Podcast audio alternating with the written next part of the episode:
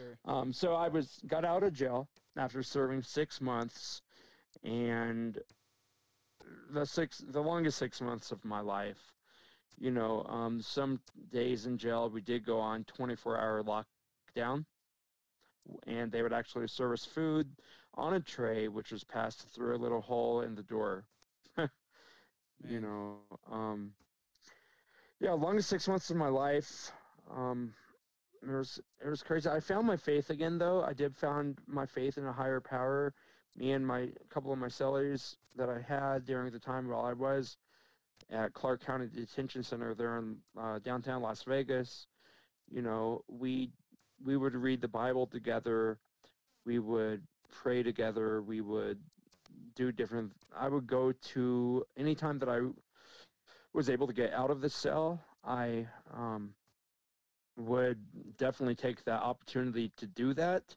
And one of those times every week was, I believe it was on Sun on Sundays, I think. Um, would get out of there and was able to go to the jail church, the jail chapel that we had. You know, of course, it was just like a little room, but we would sing songs, um, you know, faith-based songs and all of that.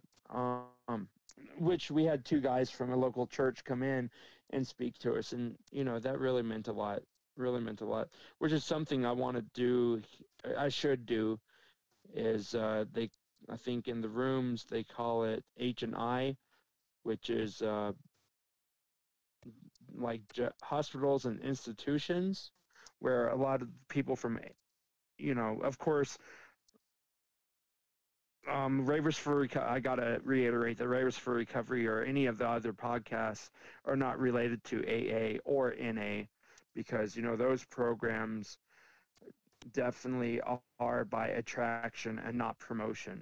So I do have to, you know, reiterate that fact. Um, but I, I, I want to start going into the jails and have that be part of my recovery. Anyways, I'm starting to run off. I'm starting to get off track good, again. So, uh, how, how? So you said you went to uh, inpatient for recovery, and then how'd you? Okay. How'd you get up to where you're at now, as far as like recovering, and then like, what do you do to stay, uh, stay where you're at in a good place? It seems like. Okay, so I did my stint, you know, in recovery. That's how I first got introduced to the 12 steps. Um, after I got out of recovery, I was on house arrest for about six months, went back into court. Um, if anyone out there is going through something like this, where you're awaiting sentencing and you are have a court date coming up, my best advice to you would be to get letters of recommendation from your family. Uh, if you have a church that you've been going to, get a letter from a counselor. You know, get a full time job. My lawyer said that was the ace in the hand whenever we went back to court. Um, but the, I actually showed about this tonight. My higher power must have been working in that courtroom that I was in because he, the judge looked me in the eyes and said, Never in the whole history of him being a judge has he ever, ever, ever given someone probation with the charges that I've had. But he did grant me probation. You know, much to our surprise, he did grant me that. Um, I, I did. I was served.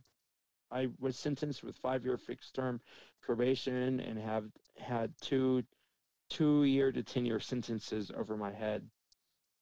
Um, so what kept me clean while I was on probation was attending, you know, recovery meetings, was being involved with church, all of that.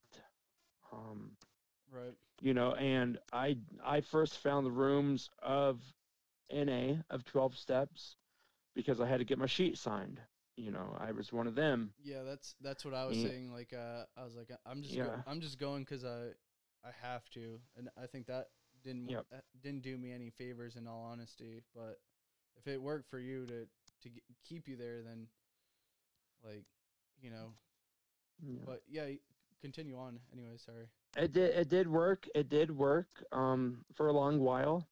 You know, I I was really depressed because I went from making a couple hundred dollars a night, being a nightlife promoter, to having to work a job in a back office of a hotel, the Riverside Hotel and Casino in Laughlin, Nevada, um, stuffing envelopes for eight bucks an hour.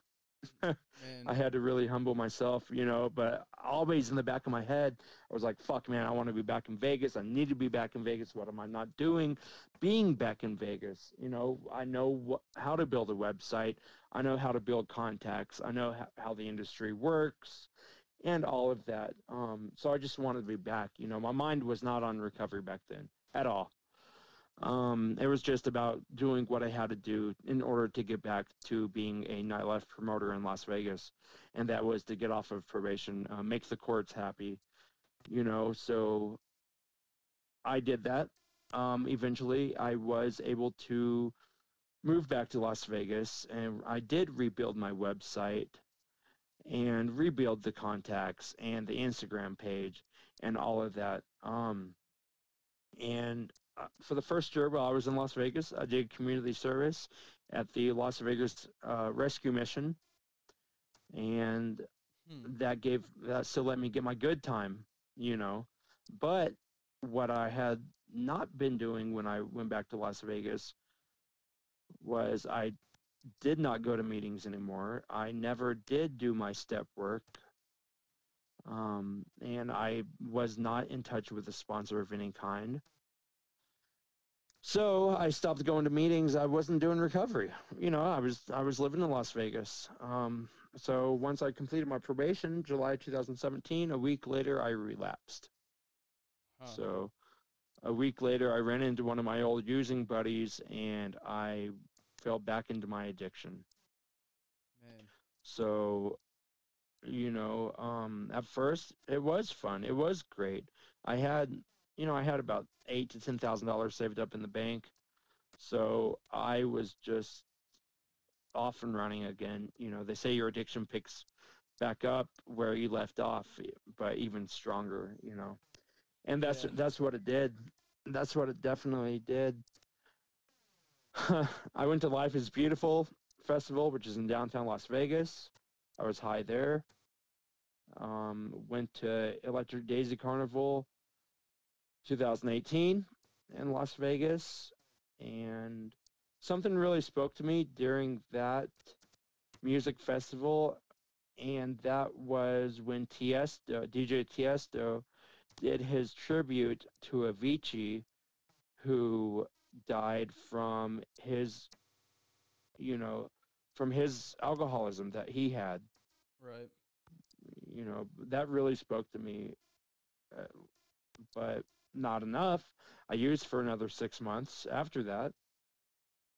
Um, Right. but yeah, you know, we've the uh, the music industry has lost a lot of people from addiction and from alcoholism. It runs rampant in the addiction Yeah. world, but, you know, in the in the rave world, the music industry world. Yeah, I mean, not even just not even just that. I mean, like uh, everyone's everyone's afraid of this uh, this whole uh, coronavirus that's going around, you know. But like the, the what addiction has done to people, like you know, for me, like when you know two people personally that have already died. I had another friend who nearly died from it, and just to see it all go down like that, it's just wild how uh how From the addiction and alcoholism. well, no, not from that, but like the uh, opioid addiction that was going around, just like wi- Okay. wiping people out. I, I don't know if you've had anyone affected by that, but Not personally. yeah, no.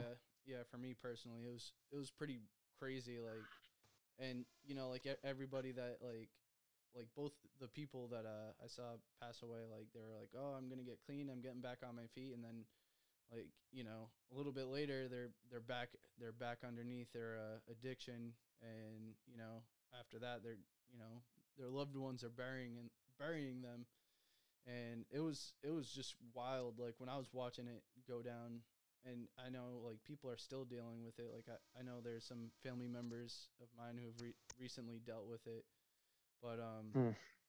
it, it's just wild like how, how bad addiction is and i mean even alcoholism like you said like you know the numbers you know are scary for corona to watch everyone get infected by it but the thing is with coronavirus is like it might kill There you. will eventually be a vaccine for that. yeah there's that. you know with addiction there with addiction of course you know at our meetings we say that um, there's not a there's not a cure for addiction and alcoholism, but we can what we can like stabilize it. I guess you can kind of Yeah. say, Yeah. you know. But I mean, the other thing too is like, uh, especially like for people who are uh, struggling with it. That's that's why I real really feel strongly about putting out these podcasts right now, especially with like people who are fearful about quarantine and not uh getting out of where where they're at right now. Personally, like it's uh you know you don't you don't have to turn back to drinking in in even quarantine because that's like where I said I, I was at yesterday. Like I'm Yeah, go, we, c- yeah, go ahead. Sorry. so like right now like I, i'm under quarantine so I, I can't go anywhere but like for me like I, I feel as though like carrying the message using what tools i have to uh, stay sober you know for me has worked at least since yesterday and you know i'm almost i'm almost done with friday so Yeah, Yeah. I, I couldn't imagine how difficult it must be to be under quarantine because the number one thing that has helped me in my recovery, especially because I moved to, uh, you know, I, I moved, I had to change people, places, and things. I moved to Cheyenne, Wyoming, out from Las Vegas, Nevada. You know, from I grew up in Dallas, then I lived in Vegas, two very large cities, and then I moved to Cheyenne, Wyoming. Um, you know, so I'm a very social person, and then moving here to a town that only has about 60,000 people, I miss socializing. You know, I miss that a lot. yeah Um, well um so th- the meetings have definitely helped yeah no helped me. yeah no i And I you- I you I haven't- definitely yeah. agree with that like uh but like You one, know. one of the things like uh i was touching up upon like uh for myself personally i don't know if you've hmm felt similar to this where like you could be around people and in a sense like socializing but not like really like on the level that you enjoy socializing so like uh like Mhm. I, I like i have a like you know I, I was around a crowd of drinkers and whatnot and in a way like like i felt like i was st- still isolated there's my uh there's my coronavirus man good thing uh good thing you're not anywhere near me but uh right. Uh, do you ever do you use online meetings ever? Or I know there's a lot of online no meetings actually that know, they have. yeah no I, I haven't done that yet you know and like you're saying we're not we're not at, at all connected to aa or na or any of those but no i i haven't but i appreciate like the program like a lot so Mhm.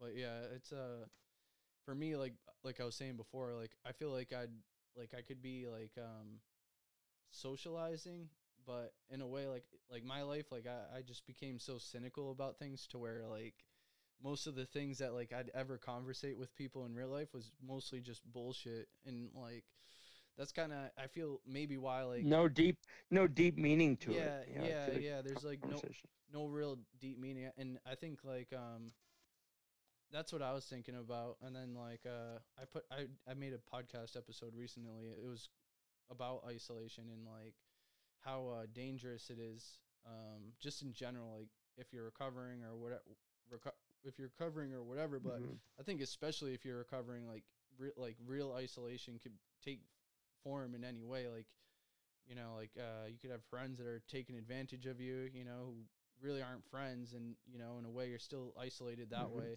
But like in recovery, you know, sharing and kind of just being honest about what's going on uh, helps a lot. And then you know, like I, I don't feel like I'm hiding shit from people too. So it's not like uh Mhm. I, I don't know. It's like I'm not uh I don't feel it uh, at at as much odds with uh every day. So yeah, Yeah, you know, uh, some the coronavirus does does scare me, and as of course it makes I shit. It's already it's only been around for what three weeks, I think. yeah, I think, and the changes that all of us have already had to make. I I received an email actually from the church that I go to today, and the email said that this Sunday's service is canceled because we have a large, we have, um, I don't know. Our services are about 150 to 200 people that go. Our congregation is really large, and that's the thing that I look forward to on Sundays. And now we're not going to be able to have that. You know, like um, if the coronavirus gets a lot worse, then we might not be able to have our meetings. You Our know, me- our, our recovery meetings- meetings. Our recovery meetings are gonna go just as they are now. You know, having these podcasts, yeah. shit. Like I, I might have to. Uh, maybe we'll set up like a Discord or something and get a a group of people. I don't. I don't even know how that'd work. It'd be a. That'd be an interesting w- way of doing it. But um. Yeah, a, lo- a lot. What I see a lot of people do, a lot of these uh, podcast groups, like a big group is the uh, Chicago Hope Dealers. They have nine thousand people in their Facebook group. You know, Wow. That's pretty crazy. they're huge. Um, the Addiction Unlimited podcast group with Angela Pugh, she has nine hundred people in her Facebook group. Wow. Um, the one that I just started in September, which is Ravers for Recovery, you know, yeah. Do you want? highlights the Do you want to talk? clean and Sorry. yeah, Do you yeah, want to talk, talk about it? talk a little bit about that. Um, so you know, dance music has always been a huge part of my life. Um, Right. and it's not, it, you know, the rave culture isn't appealing to me just because of the drugs and the alcohol and how effed up you can get at them. Um, you know, but it's more about the music, the lyrics, you know the uh, peace love unity and respect that ravers show to each other you know um you know you you walk into those and people are giving each other hugs you know um trading candy with each other which candy are the little bracelets that you know you pass around to each other with like you know they can say anything like be happy or smile or something like that you know um so whenever i came to into recovery i actually made some candy bracelets i've made about a, over a hundred of them now but Oh, they wow. all say just they say just for today on them Oh wow. I'll have to. I'll have to check it out for sure. Yeah. And uh, yeah, so i passed those out I'll put a link up on my uh my Facebook for it so you get some more exposure from my end if you get a a way of uh Yeah. shipping them out to people. I, I'll try to help you out with that as well. Yeah, with those, it's okay. So originally, I was thinking of making them and selling them, but it takes oh my god, there's it takes a long time to make them, you know. So, but I, I I just hope to inspire other people to make these, you know, to give to people, just as a simple simple daily reminder that hey, there's other people in the struggle with you. Someone took the time out of their day to actually make this, you know, and Yeah. give to you. So um but also what we do with Ravers for Recovery, um, we like to highlight the clean and sober movement that is going on in the concert and bar world, such as um, Pat.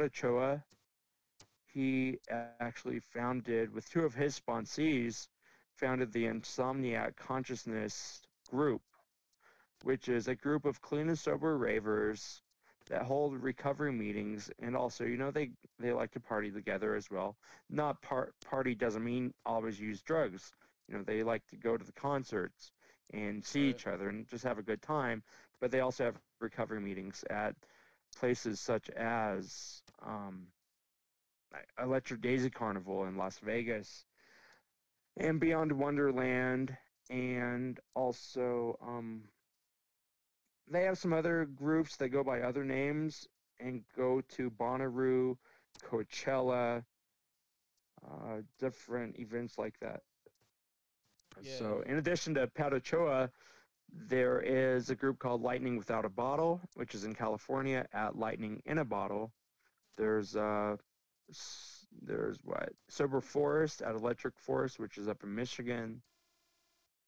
But but back to the coronavirus, you know, it's canceling all of these music festivals.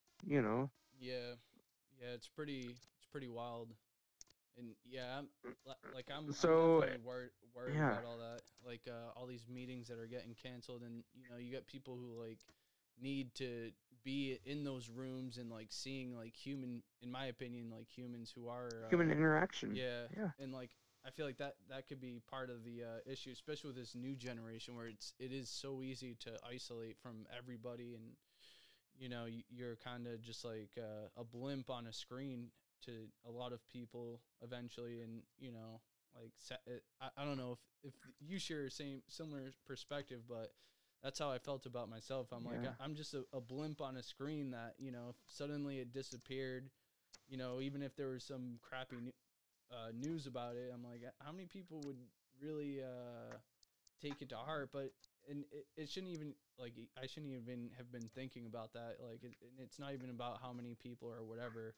you know? Like uh, i think just living living a quality life that doesn't revolve around facebook Yeah. this shit uh, uh, like uh, this whole numbers thing it, it's rough. It's rough in recovery you know especially when you, Yeah.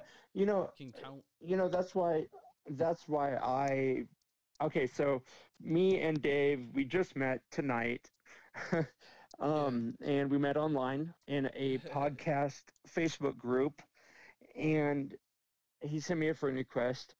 Uh spoke for a little bit through private message, but I think after 2 seconds I actually called him to make Yeah. it a more personal interaction because you know like you're saying it's just a little blip on the screen. That's how i think of just messaging sometimes it's Yeah. just uh it's just you know words. It's like it's like talking to siri or something you know? Yeah. Um well, but mean, if you act actually call each other then it makes it more personal. Yeah, and in a way, like uh, I think for me, uh, with this whole coronavirus, like the memes, you know, it's funny and they're basically just blimps on the screen, but uh, Mhm.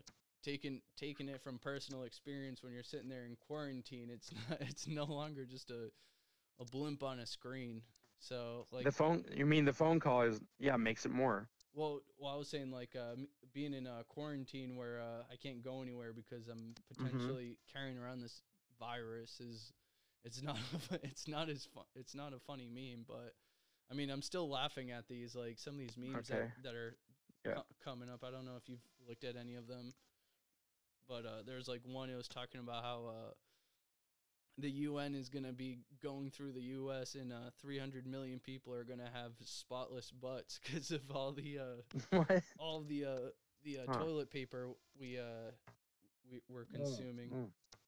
So yeah i don't i i don't even get the whole toilet paper thing Yeah. like why well, it's because um, i don't know people are going on going out to Costco or Walmart or wherever, and they're hor- they're going out and buying just large quantities of toilet. yeah paper. and why why are they buying i'm like why are they even buying the large quantities of that I don't know. Uh, maybe it's so. Uh, like I said, when uh, the UN comes to look at all of our dead bodies, you know, they'll know we were using our uh, our toilet paper eff- as efficiently as po- possible. i don't I don't know. I don't. I don't know. At first, to me, also at first, I was like, "What's the big deal?" Like they're making a huge deal of it, but then the. Okay, so we're talking about addiction on here, right? yeah, So this is a thought that I had to myself earlier today. Was I was uh, I'm really being an addict. I think I'm trying to stop it now, but it can get carried away by checking out the news yeah. by always watching the news and always reading all, about all these stories and all the cancellations and everything like that. It's it can be an addiction. Yeah, you know what I was thinking though, like You know. um like imagine if the news had no input on this virus, right? Like there was no communication and like say like nobody knew like specifically what what we were all carrying around. Like Mhm. uh I wonder how how the same situation would pass out like say like in the early 90s, you know, where most of our information was Oh, where we didn't where we didn't even have all this. yeah, like where our information wasn't fed to us through this constant uh, cell phone access. Like if it was fed to us through just the television, you know, like how Mhm. how how, how uh, I wonder how much different it would be. I mean, because I mean, stomach stomach bugs go around, flus go around. You know, and like I was just thinking, like if if we didn't have Yeah. such a such a social access to each other now, like what what would the story be like? you know, I think it's good. It's good and bad that we are able to get the word out so quickly and everything is is good because we can have a lot of precautions, Yeah, you know, uh, but it's kind of bad because it does make everyone panic and it does make people buy up uh, food and necessities to where other people aren't then able to get it yeah, you know and then and then you start seeing these things i don't know if any of them are true yet but people selling toilet paper for like ten dollars a roll yeah. No, you know yeah. I haven't I haven't come across a ten dollars a, a roll of toilet paper. yeah I think uh, like i don't know if they're just jokes i hope they're just joking you know but Yeah, I, I keep seeing those j- jokes about uh, CVS, how long their receipts are, and like how people are gonna just turn to CVS. But the other thing I was thinking too when I was walking through the store, I was like, you got to be like just imagining how much money these retail stores are making right now off of this whole issue. Yeah. You know, where everyone's i heard uh, well I read that amazon is gouging people yeah, you know th- I, there was a statement that walmart won't yeah. but, But, that like, amazon is I- I was I was uh just wondering that I was like, man, I was like, I, I I wonder like what this is doing for the economy. Like, even though like yeah, everyone's saying like, oh, stocks are dropping and blah blah blah blah blah, but I'm like, somebody's making money off of this right now. Like like you know, you have everybody all at Yeah. once ru- rushing to all these different stores where they're like, oh, you know, buy everything, you know, clear out their shelves. I'm yeah sure. who- I think whoever owns owns these companies right now is probably like, all right, like cool, but it maybe not because Yeah. you got a lot of people on uh, paid sick leave or whatever. So who really knows, right? I mean, that that's the other thing. It's like looking looking uh, forward too much is not a healthy thing. It's trying to try to stay in the Mhm. moment about it. So Yeah, there's a, there's a lot of skill. I think there are a lot of skills that us in recovery might be able to help the general public out with.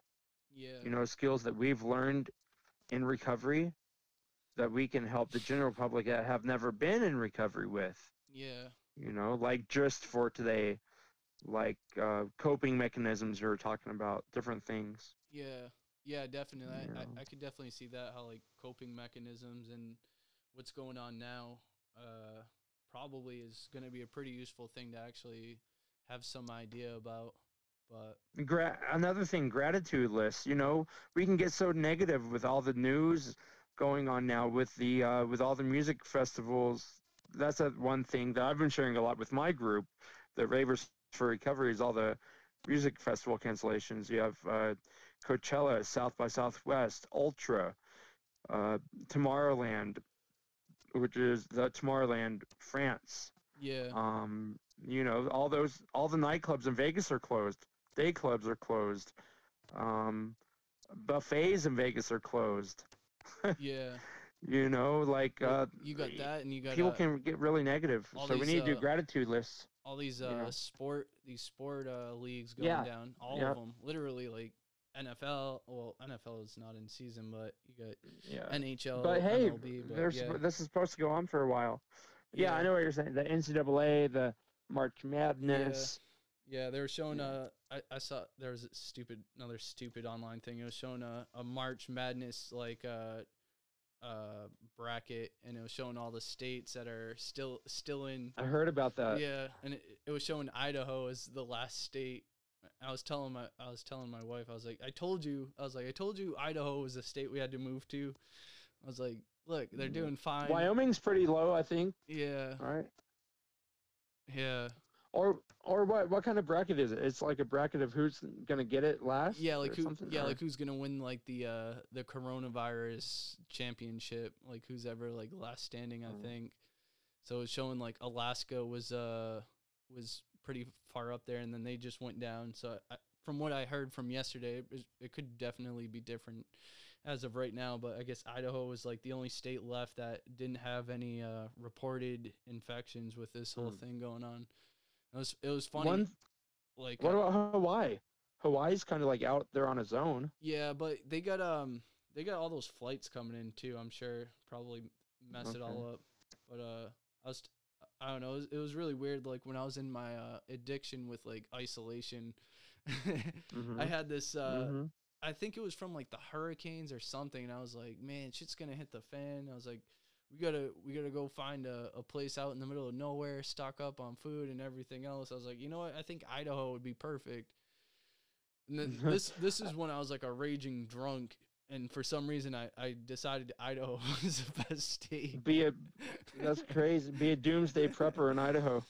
Yeah, yeah, No, like yeah, our, we think we're crazy, but hey, sometimes we have good thoughts. yeah, yeah, for sure. And then when you're sober, you're like, fuck, man. You're like, you know what? It, at, at least, I, I remembered that saying that at some point. We, we, we were bringing it up to our families, like, "What? You guys are fucking nuts! Idaho? What are you gonna do there? Grow potatoes?" I'm like, Right, I'm like, right, I'm right. sure, I'm sure if uh if you're if you're in this situation now and you knew you could grow your own potatoes still, you know, you'd, be laughing at everybody else Mhm. over it.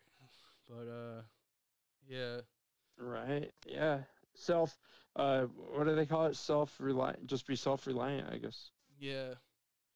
But um, yeah, man. Yeah. So, um, So uh, yeah.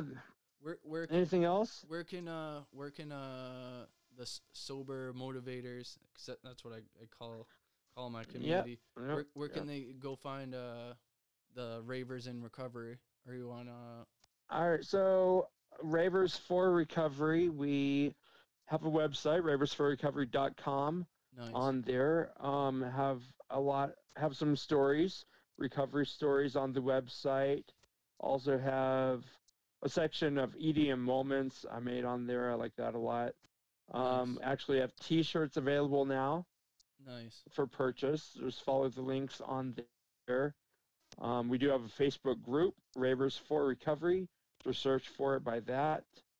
Um, I believe we're up to 430 members on there. huh Um, of, of course, the Ravers for Recovery podcast. definitely Um, let's see. uh, We also have.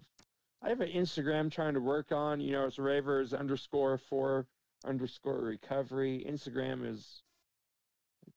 It's difficult. yeah you know, to kind of grow the following and all that. yeah yeah it's it's definitely not easy like uh I, I f- figured out this there's this app on uh on instagram that i, I picked up I'll, I'll, I'll send it over to you but it uh, generates hashtags and that's what i figured out like it matters a lot unless like you don't care and you just flat out buy followers which i from what i understand are pretty expensive but there's this app it's called hashtags and then you just add in like five words Yeah. put, I have.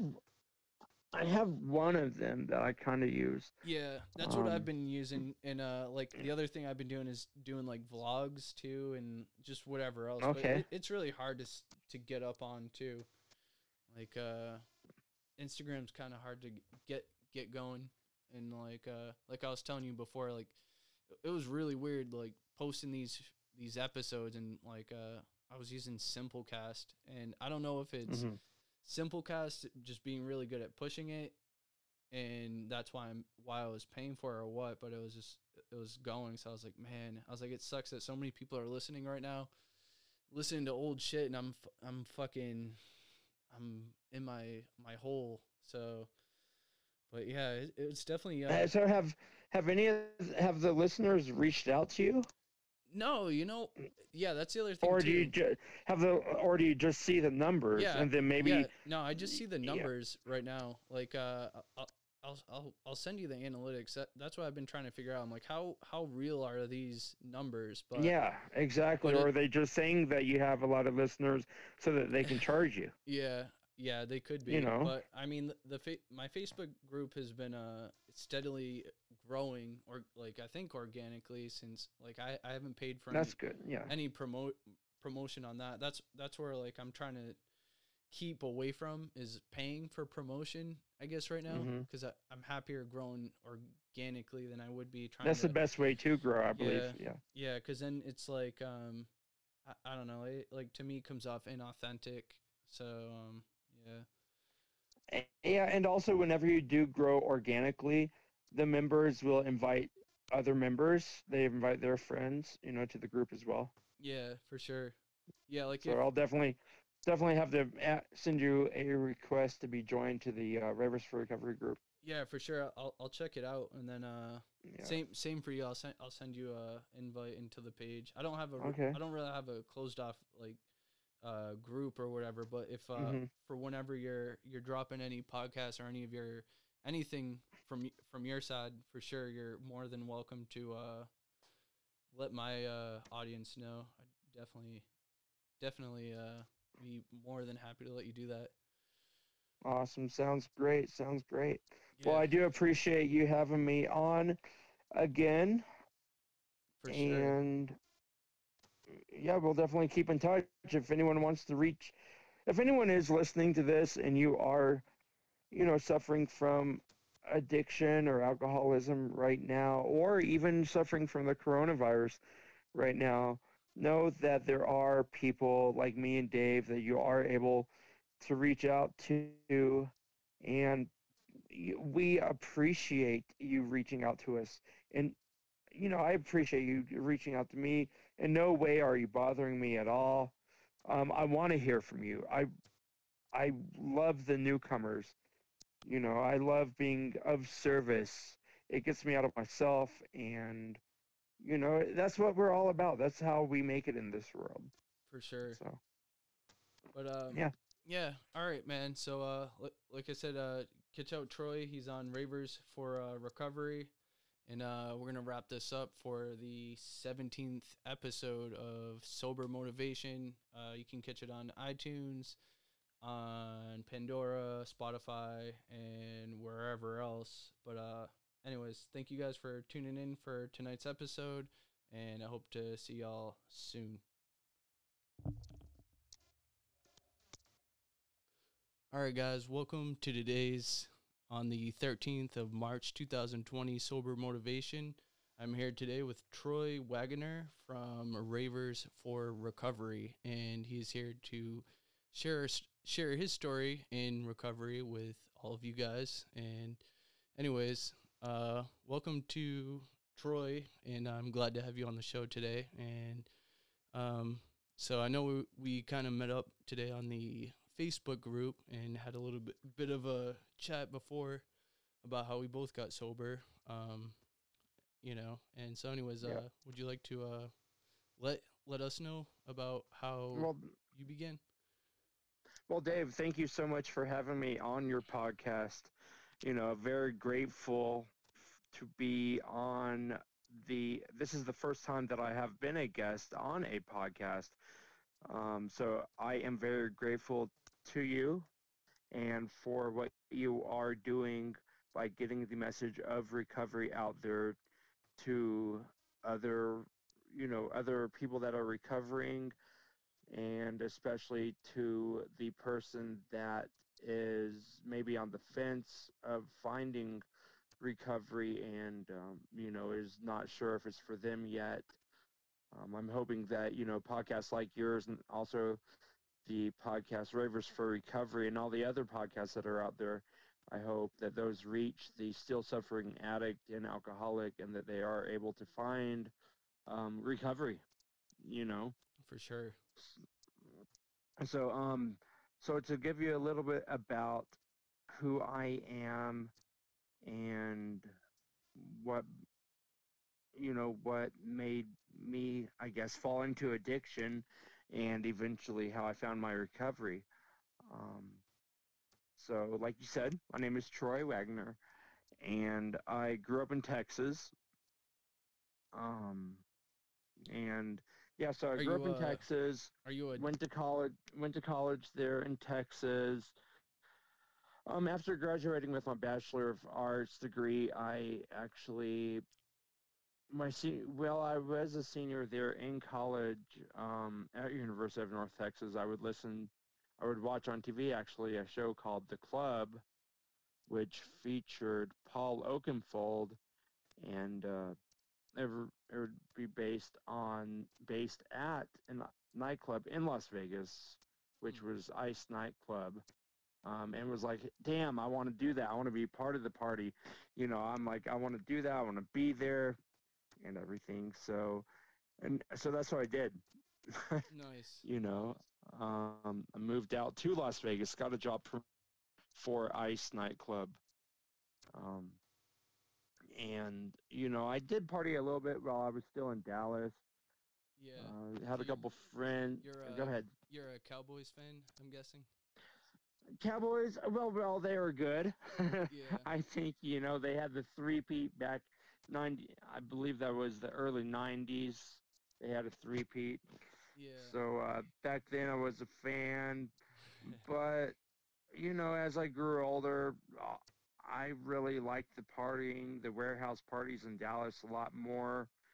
Yeah. Um, I did ha- did have a re- relationship while I was in college. Once we broke up, though, I was even engaged to this girl. You know, like I loved this girl with all my heart and everything. So once we broke up, I I was really lonely. You know, I was I was really lonely. So I met some other girl that um you know, she had just broke got out of a relationship as well. So what we would do to hang out was I wasn't really attracted attracted to this girl, but um but she did always hang out with me and bought me ecstasy for free. Huh. You know, like I didn't have to pay for it, nothing like that. Yeah.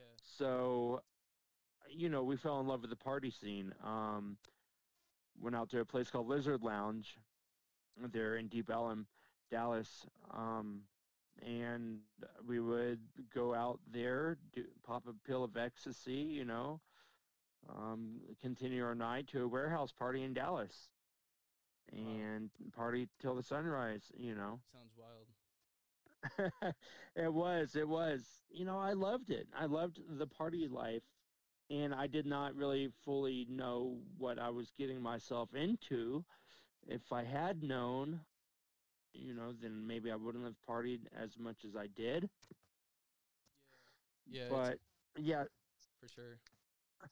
so so for the six months whenever I graduated college I moved out to vegas um, that was around 2007 uh, the f- first six months that i was in living in las vegas promoting at ice nightclub i would do ecstasy every friday and saturday night Man. you know Yeah, yeah. For me, I, I went from being like uh, I'm I'm currently in the the military right now. I'm serving, so uh, fr- my choice was always I went from uh, beer to whiskey for a, a while, and I'm surprised that I'm still alive after all of that, and then went back down to beer, which really it wasn't much different with you know how I was acting. Like I, I was Jekyll and Hyde. I was that guy. Like if you told me what I Mhm. did the did the night before, like uh you'd be I, I'd I'd never believe you. I'd be like, no way. I was I was playing video games last night. Like uh had one instance I was playing rock band and woke up the next day and Mhm. I, I thought the cat destroyed my house. I was like, these cats are destroying my dang house. And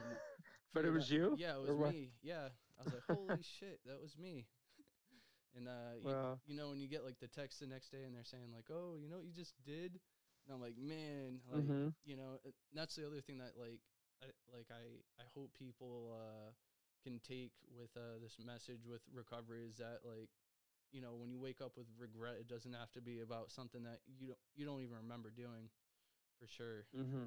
like that's where I was at, and like I was I was al- always in a constant state of anxiety. Like I still probably deal with it a little bit right now, but it's not like how I was. Like I, I was I was way out of it with like the things that like were going on. Like uh, I first got sober before uh, I relapsed at the end of uh, this last October. Um, I was sober like a year before that, but like leading up to that, like I just had so much anxiety. Like you know, like the news was just blasting us, and social media wasn't helping Mhm. up, helping out too much. Like going through all these uh these uh Facebook ads, you know, and like uh I think that was part of the reason why like I had a hard time working any sort of like 12 step program was that like I felt like everything was like a huge scam in a way. Like uh I thought um like everything was fake news or somebody was trying to sell me a book and so like when yeah, I what I what I what I like, you know, like you.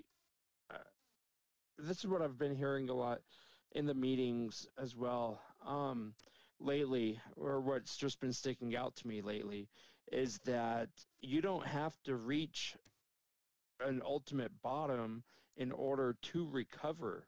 You know, you were telling me how you work at a hospital, yeah which is a, a great job, a very good job. Um, you know, and that you have been in the military, which is really awesome as well. You know, um, you don't, I don't have those opportunities anymore to me. Um, you know, I, I do talk a lot when I explain my story. Um, I'll just go ahead and fast forward really fast. Um, so I started my weekend, you know, started my life off in Vegas partying doing on ecstasy. So ran out of money, moved back to my parents down to a town called Laughlin, 90 miles south of Vegas. Um, tried to move back to Vegas, you know, and I par- got back into the party scene, everything. Then I moved back to Laughlin. Then I moved back to Vegas. Um, and then I met some girl online and I kind of challenged her that said, if you can stay up all night, you know, um, I really didn't know what I was getting myself into by saying that, but she said challenge accepted, and uh, sh- she actually introduced me to meth. So, which would bring me to my ultimate bottom, and the ultimate bottom um, was, yeah, um, you know, I pushed her away into the arms of another guy who she told lied to me, telling me it was her friend's younger brother, but I never met this so-called friend of hers. I did meet him.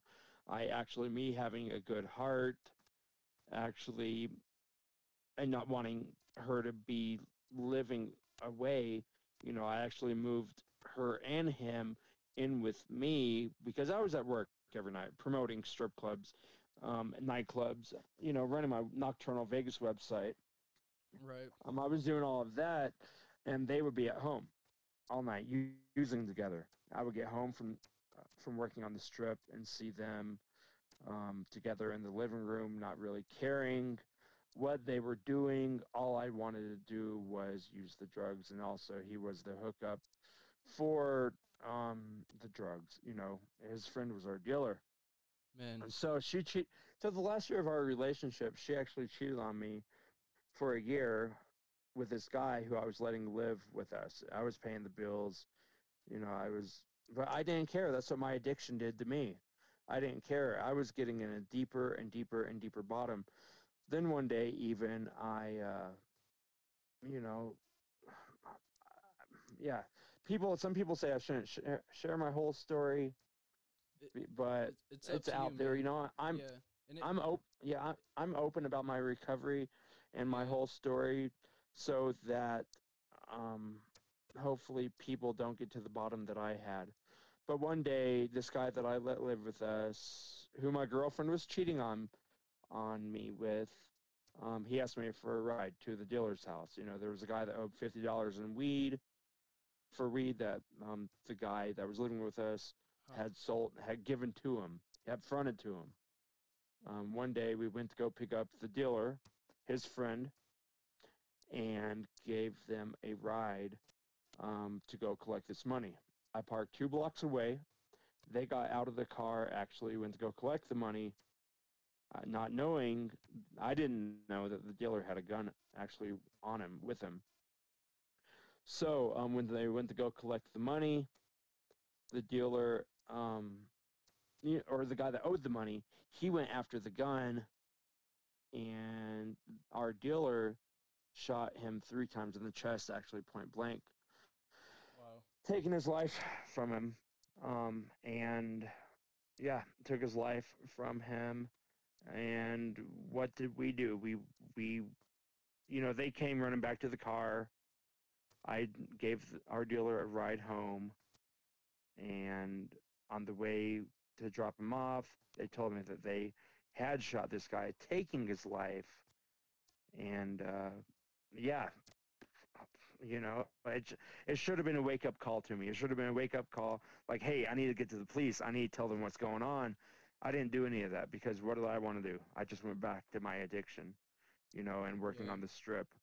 Um, a week later, SWAT arrived at our house, and I opened the door. The front door had a red dot on my chest. you know, I had a red dot on my chest, and it was the Las Vegas Metro, you know, Las Vegas Metropolitan Police Department SWAT unit. Wow. And uh, yeah, we were taken in, interrogated by homicide detectives. I did not ask. Um, I did not ask for a lawyer like I should have. Yeah. Um, I did not ask for a lawyer like I should have. So I was interrogated for eight hours. And the first time that my parents found out that I had this addiction to any type of drugs, they also found out that I w- had been arrested for murder in the first degree. Wow. That's pretty intense. You know, um, so they found that out on the same day. I ended up spending six months in jail. Um, I did have a great lawyer, a good lawyer, um, paid lawyer, of course, which was able to get me separated from the other two guys. Um, and then I was my dad. God bless his heart. You know, my dad's in the hospital right now due to some uh, heart complications, and he's been in there for about three weeks. Man. Well, my Um, prayers go out to him for sure. You know, thank you. I appreciate that very much. He was my savior. You know, he he had to call up tw- about 25 different places. I'm trying not to get emotional here right now. You know, Yeah. um, but but he had to call it around 25 different places. This was back in 2013, November November 2013. huh. He he fi- finally found a inpatient place. Um, you know, inpatient, which had a bed available, and was able to take me. You know, with as being someone who was arrested for this. You know, that was hard to find. It was hard to find in the, a place with an open bed, and it was hard to find a place that would accept someone with the charges that I had. You know, but he finally was able to find Vitality Center up in Elko, Nevada. Huh. Um, so he was able to find that, and you know, I was able to go get out of jail. Have you know, I one thing that I had to do in order to get out of jail was to plead guilty to two charges. And my lawyer had explained to me that the reason why I was guilty of it, even though I was parked two blocks away from the actual um, crime where the crime took place. But the reason why I was guilty of the crime was because I never went to the police afterwards, and then I did lie to the police once I was once I was um, arrested. You, you know, Yeah. but the reason why I was guilty is because I gave them the ride and I didn't go to the police afterwards and all that. yeah. So I know you'll probably have to do some editing for this because I'm all over the place no, with my man. share. No, man. I, I honestly like uh I edit probably zero percent of it. Like that's kind of the the format that I I've been rolling with. I don't I don't like to uh like I said I'm not a big bu- bullet point with this because that was my whole Yeah. reason of uh going into podcasting and all that. It was because uh I got sick of uh having some format to follow. Like there there are some formats that like I follow for me. Like uh, you know I'm following a s- schedule of like Yeah. keeping my sleep schedule tight and uh, whatnot. But like as far as like What I what yeah what I also believe with the podcasting, especially recovery based podcast, is if we don't do the editing, then it keeps it more real. You know. yeah, definitely. That's that's kind of where I, I want to keep it. Like uh like before, like I was saying, like when I fell off, like uh I was doing everything kind of inauthentically, and like it, it made it harder for me to do it, like to push out episodes because. I, like I had somewhat of a format where like I'd go read a book and I'd be like, oh, this is an inspirational book, and like then then I'd I'd go off of that, and it wouldn't run too long, which I don't know if it's it's a good thing or a bad thing, but like uh, I had one other person on this podcast before, and we didn't really follow any sort of like script or like bullet points or anything, like just pretty much how how it is how you're talking right now. Like like we were just flowing. Conversational. Yeah, Yeah. yeah. Which I, I think honestly is uh to me like something I'd prefer to listen to is like more conversational. And the other thing too is like if I don't feel like I'm entertained by the conversation, there's probably a good chance that whoever else is listening isn't enter- entertained by it either. So True that. that's kind of where I, where I've I've been rolling with it so far. And uh like I said, um I'll probably make some uh Yeah. I might make some uh, edits with like uh like coming up to the sponsor right now with uh Anchor.